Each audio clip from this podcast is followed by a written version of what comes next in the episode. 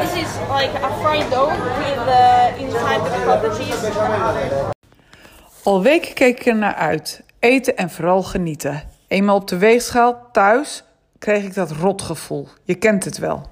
In deze podcast ga ik je de geheimen vertellen hoe je toch kan genieten en niet aankomt. Only one minute. No. Het geheim is eigenlijk heel simpel. Je zegt gewoon nee. Of, misschien neem je van alles de helft. Dan valt het allemaal wel weer mee.